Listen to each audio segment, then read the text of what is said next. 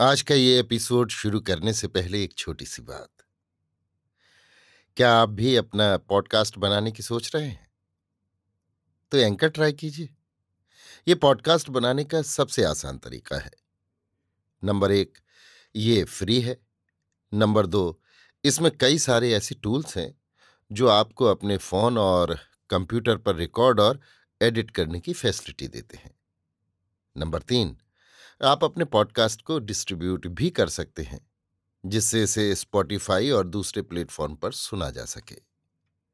तो डाउनलोड कीजिए free anchor app या विज़िट कीजिए एंकर डॉट एफ़ पर अपना पॉडकास्ट स्टार्ट करने के लिए। ये तो थी एक छोटी सी जानकारी, और अब शुरू करते हैं एपिसोड का सिलसिला। तो आज के एपिसोड में। लीजिए सुनिए। आचार्य चतुर्सेन शास्त्री के लिखे उपन्यास, वयम रक्षा माह का पचासवां भाग, आरोह तल्पम, मेरी यानी समीर गोस्वामी की आवाज़ में। परंतु विप्रचित्र दानों की बेटी एक चक्र असुर पर मोहित थी। एक चक्र स्फूर्तिवान तस्कर असुर था। गहन वन के उस पार दुर्गम गिरिश्रृंग पर उसका दुर्गम दुर्ग था। दुर्ग जीर्ण और अति प्राचीन था। वहाँ अपने एक सहस्त्र तस्कर दानवों के साथ वो निर्द्वंद्व रहता था। तस्कर वृत्ति और आखेट उसका व्यसन था। उत्तम घोड़े और सुंदरी कुमारिकाएँ, जहाँ से जैसे हाथ लगे, उड़ा ले जाने का उसे शौक था। वो स्वयं एक दुर्दांत धनुर्धर योद्धा और अश्वरोही था। वैसे ही उसके संगी साथी भी थे। उस दुर्गम दुर्ग में उसने बहुत से अमूल्य अश्व और तरुणी कुमारिकाएँ एकत्र कर रखी थी। वर्ष नक्षत्र के दिन ये माया नगरी में मालिनी की डाक बोलने गया था।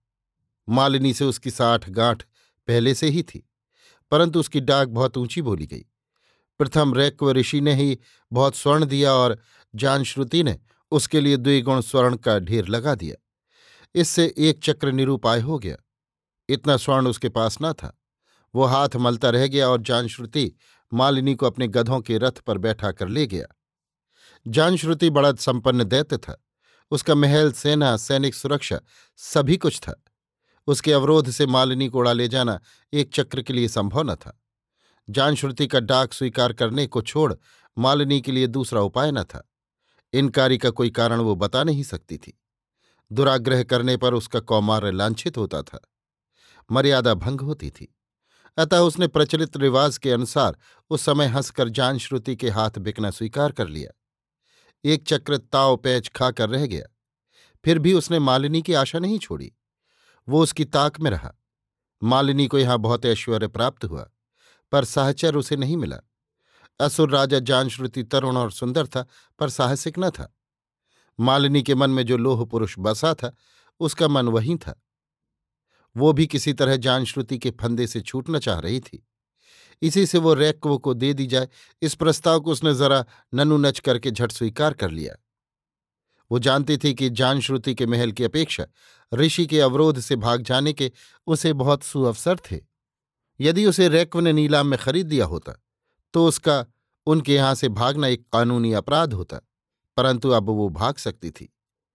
रैक्व ने आरोह तल्पम का समारोह किया। यह समारोह असरों में सुहागरात जैसा होता था। फूलों की शैया रची गई। ऋषि का शयन मंदिर धूप सुवास चर्चित किया गया। इष्टजनों को सोमपान कराया गया। देव पितृजनों को बलि दी गई। ऋषि के अवरोध में बहुत स्त्रियाँ थीं। वे मालिनी को स्नान मंजन से, वस्त्रालंकार से सज्जित संपन्न करके, बूढ़े कामुक धनी और लंपट उस ऋषि के शयनागार में ले गईं। ऋषि ने कहा, आरोह तल्पम, किंतु मालिनी ने अस्वीकार करके उत्तर दिया, भद्रावधूर्भवती यत्सुपेशा स्वयं सामित्रम बनुते जनिचित। ऋषि ने कहा, देवा अग्रे निपद्यंत पत्नी समस्पर्शंत तन्व स्वानुभि मालिनी ने उत्तर दिया यथा सौ मम केवलो नान्यासाम कीर्तियाश्चन्न ऋषि ने कहा, सूर्यव नारी विश्वरूपा तापुशिवत मामे रयस्व यस्याम बीजम मनुष्या वपंती या न उरुष्यति विश्रेयाति यस्यामुशंत प्रहराम शेपम मालिनी ने अस्वीकार करते हुए कहा, या पूर्वपति वित्वायानम विदंते परम। पंचोदनम च तावदजम ददातु न वियोषत। इस प्रकार बहुत प्रकार से वैदिक वाद विवाद हुआ, परंतु मालिनी ने शय्यारोहण नहीं किया। ऋषि को पंचोदन अनुष्ठान स्वीकार करना पड़ा। अनुष्ठान में बहुत खटपट करनी पड़ी। बहुत देव दैत्य असुर आप्तजनों को आमंत्रित करना पड़ा। देवों को बलि दी गई, आप्तों के लिए यज्ञ किए गए, दैत्यों, असुरों ऋषियों को भोज दिए गए। परंतु समारोह की इस भीड़ भाड़ में अवसर पाकर असुर दस्यु एक चक्र मालिनी को उठाकर घोड़े पर बैठकर उड़नछू हो गया। सारा ही समारोह रुक गया। एक चक्र दस्यु के दुर्जय दुर्ग से मालिनी को वापस लाने का साहस किसी को नहीं हुआ। परंतु ऋषि रेक ऐसे न थे, जो आसानी से उस मुख को भूल जाते। उन्होंने एकाकी ही, असुर एक चक्र के उस दुरूह दुर्गम दुर्ग में जाने की ठान ली और वे खोज पता लगाते गहन वन में घुसे। वन में अनेक हिंस्र जंतु थे, अनेक दुर्गम नद, नदी, पर्वत, उपत्यकाएँ थी, परंतु ऋषिवर के हृदय में कामज्वाला धू धू जल रही थी। वे सब कष्टों और बाधाओं को पार करते हुए अंततः एक चक्र के गिरी शिखर पर अवस्थित दुर्ग के द्वार पर जा खड़े हुए। यों दुर्ग के द्वार तक पहुँचना आसान काम न था। ऋषि एकाकी थे पदातिक थे। इससे जा पहुँचे। सेना साधन होने पर नहीं पहुँच सकते थे। मार्ग सकरा था, दुरूह था, सीधी चढ़ाई थी। जगह जगह बुर्जों पर भारी भारी शिलाएँ इस ढंग से रखी हुई थीं, जो चाहे जब लुढ़का दी जाती और सैकड़ों मनुष्यों की पिसकर चटनी हो जाती। पर बुर्जों पर नियुक्त असरों ने इस बूढ़े, निरस्त्र, एकाकी ऋषि को देखकर बाधा नहीं डाली। ऋषि ने दुर्ग द्वार पर पहुंचकर पुकार की। और एक चक्र दस्युराज से मिलने की इच्छा प्रकट की। सूचना पाकर एक चक्र ने ऋषि की सादर अभ्यर्थना की। अर्घ्यपाद दिया और आने का कारण पूछा। ऋषि ने कहा, तू मेरी एक दासी को हर लाया है। कौन दासी? मुझे तो स्मरण नहीं। क्या वो यहाँ है? मात्सर्य न कर। तूने ही उसे हरण किया है। वो अवश्य ही यहाँ होगी। क्या किसी ने देखा? देखा नहीं, मैं जानता हूँ। आप उसे पहचानते हैं? क्यों नहीं? वो नवकुसुम कोमलांगी दिव्य रूपा है। मृग शावक से उसके अमल नेत्र हैं, स्वर्ण सा उसका गात्र है। भौरों के गुंजन से उसकी वाणी है। पुष्प गुम्फिता लता सी देह यष्टि है। वाह! ऐसी नवकुसुम कोमलांगी सुंदरी सुषमावती बालाओं में मेरी बहुत रुचि है। ऐसी बहुत कोमलांगियाँ मैंने देश देश से हरण करके एकत्र की हैं। यहाँ ऐसी सुंदरियाँ बहुत हैं। आइए। अवरोध में चलकर देखिए, आपकी दासी यहाँ है भी। तब वो विकट दस्यु बूढ़े ऋषि को भली भांति खिझाने के लिए अवरोध में ले गया। वहाँ सैकड़ों विलासवती सुंदरियाँ विविध क्रीड़ाओं में मग्न थीं। वहाँ रूप की हाट लगी थी। रूप के उस खेत को देखकर ऋषिवर भावमुग्ध ठगे से रह गए। इसी समय उनकी दृष्टि मालिनी पर पड़ी जो एक लता मंडप में पुष्प गुम्फित झूले पर आनंद से झूल रही थी। ऋषि ने उंगली उठाकर कहा वो रही, वो है। एक चक्र ने हंसकर लापरवाही से कहा, वाह, वो तो विप्रचित्त दानव की कन्या मालिनी है।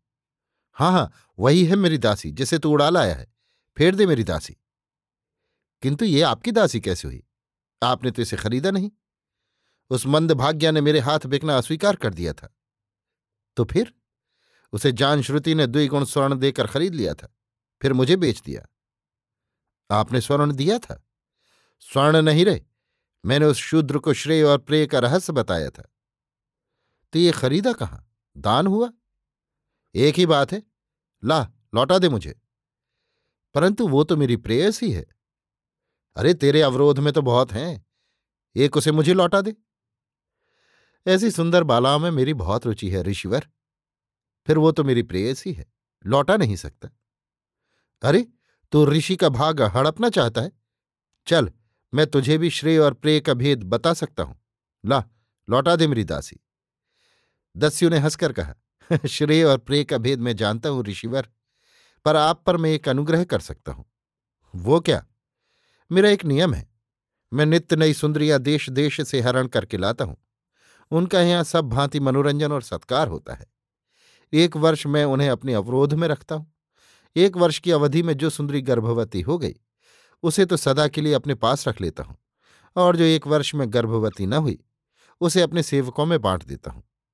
सो तुम अगले वर्ष आना यदि तुम्हारी ये दासी तब तक गर्भवती न हुई तो तुम्हें ही दे दूँगा। किसी दूसरे सेवक को नहीं दूँगा। विवश, ऋषि निरूपाय, घर लौट आए।